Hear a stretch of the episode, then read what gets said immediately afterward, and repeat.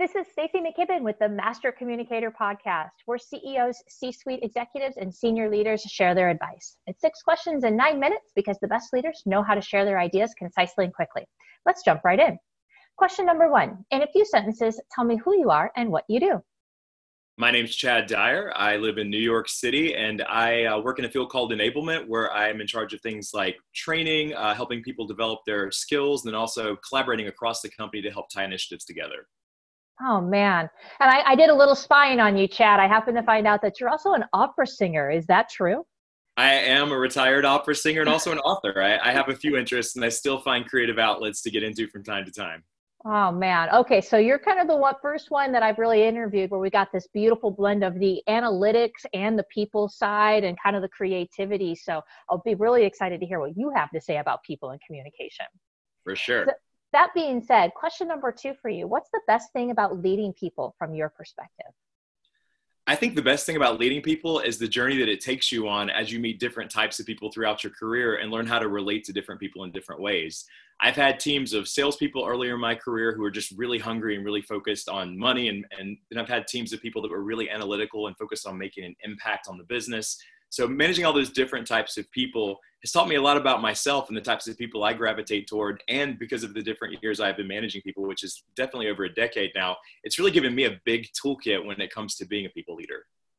Well, and you know what? All that leads me in perfectly my question number three, which I'm curious your thoughts on this. I often hear from other leaders that business would be great if it weren't for that pesky people part. You know, with all those different personality styles that you're describing, I'm curious, what are your thoughts on that? Well, I'm known in my company as the culture monster, so it's very rare that I ever meet anyone that I that I don't like or can't work with.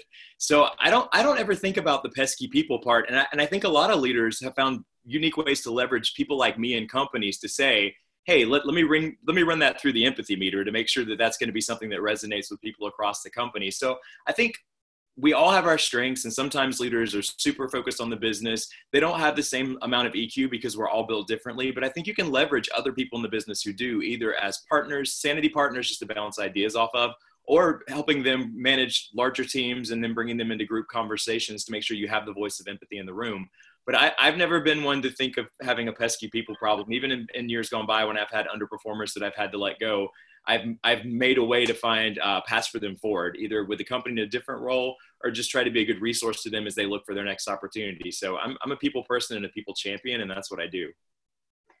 I, I mean, you're blowing my mind right here. There's a, a so many sound bites, right? I mean, having the voice of empathy in the room, I just think is so powerful because, again, I think you're hearkening to the point here where I really want listeners to understand it's not always sometimes about, you know, overcoming your weaknesses, but it's identifying them and seeing them and then surrounding yourself by the people who can help to complement you in those ways.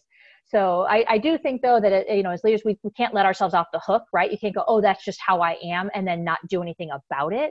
But I do think you can have that awareness and surround yourself by it and then work steadily, you know, towards finding that space too. When I think being a creative is also a strength of mine in that situation, because I'm able to look for different ways to relate to people. I mean, studying theater and mm. studying acting growing up, I had to live in a bunch of different personas and understand people's perspectives that were way outside of mine or way outside of even my comfort zone at some parts of my career when I was performing. So I think that really laid the foundation for me to be able to relate to lots of different people. And it's given me an interest. A lot of my friends are from other countries, from having a lot of different backgrounds and ideas. I, I don't come from that group of homogenous friends where everyone looks like me and sounds like me and dresses and acts like me. And I think that's also been helpful in developing the way that I relate to people in my career. I love that. You make me think of, you know, improvisation for leadership, right? They talk about how in improvisation, you're doing a good job when you're making the other person look. And everything, again, here you're describing for me is, is really along that line of, you know, our, how are you showing up in service to the other person, right? Okay, I could talk about this for days. All right, question number four. What are other successful business leaders like yourself should be on the podcast? In other words, who should we be listening to, right? I think your voice is really incredible out there in the marketplace. Who other, what other voices should we be listening to? I mean, I'm always going to go to people that I consider to be my peers and mentors that I get the most from. I think if I was talking earlier today to Morgan Ingram, who's hosting a virtual happy hour today to get a lot of us leaders together because we're missing conference season. And conference season is one of the best times a year to get around other people in your profession that you're not working with every every day to share those ideas. So yeah. Morgan's A plus, and he's everywhere.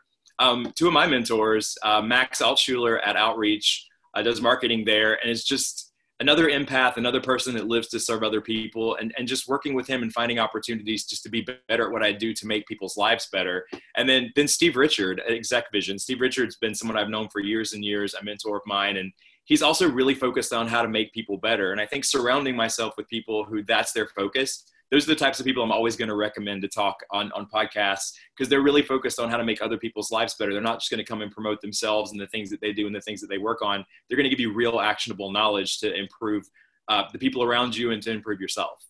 Ugh, I love that. And at the end of the day, that's what it's all about. I mean, you know, advice is cheap, right? But results are priceless. Oh, yeah. And that's what I'll take every day. Um, what piece of advice about communication would you give to other leaders? You know, as you think about the young listeners that are out there, or other even more experienced leaders, what kind of advice would you give? Uh, I think the hot trend of the moment, and it's not even the hot trend of the moment, it's just coming up a lot in conversations recently for me, is listen. I think people are missing listening. I think we are so excited about ideating because we live in this society that's evolving so quickly, and there's new technology and new ideas and new solutions.